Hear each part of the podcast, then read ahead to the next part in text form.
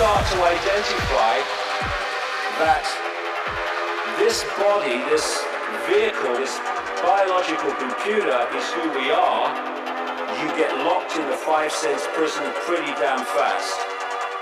Once you realize you are consciousness having an experience through this physical body, your mind starts to open and see that we are infinite, infinite, infinite, infinite,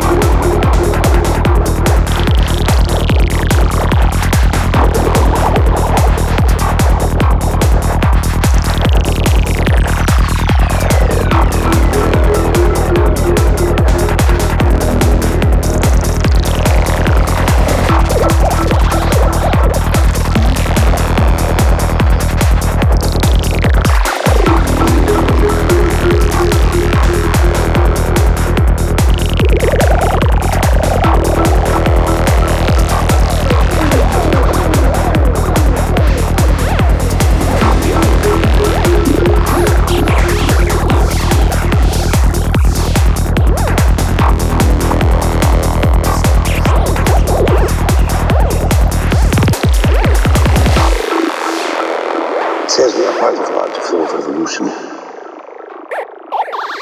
if their truth is our purpose, without move humanity towards the world you saw. That's just it. I don't know what I'm supposed to do. But to know what to relax is a seven. If there's going to be alright.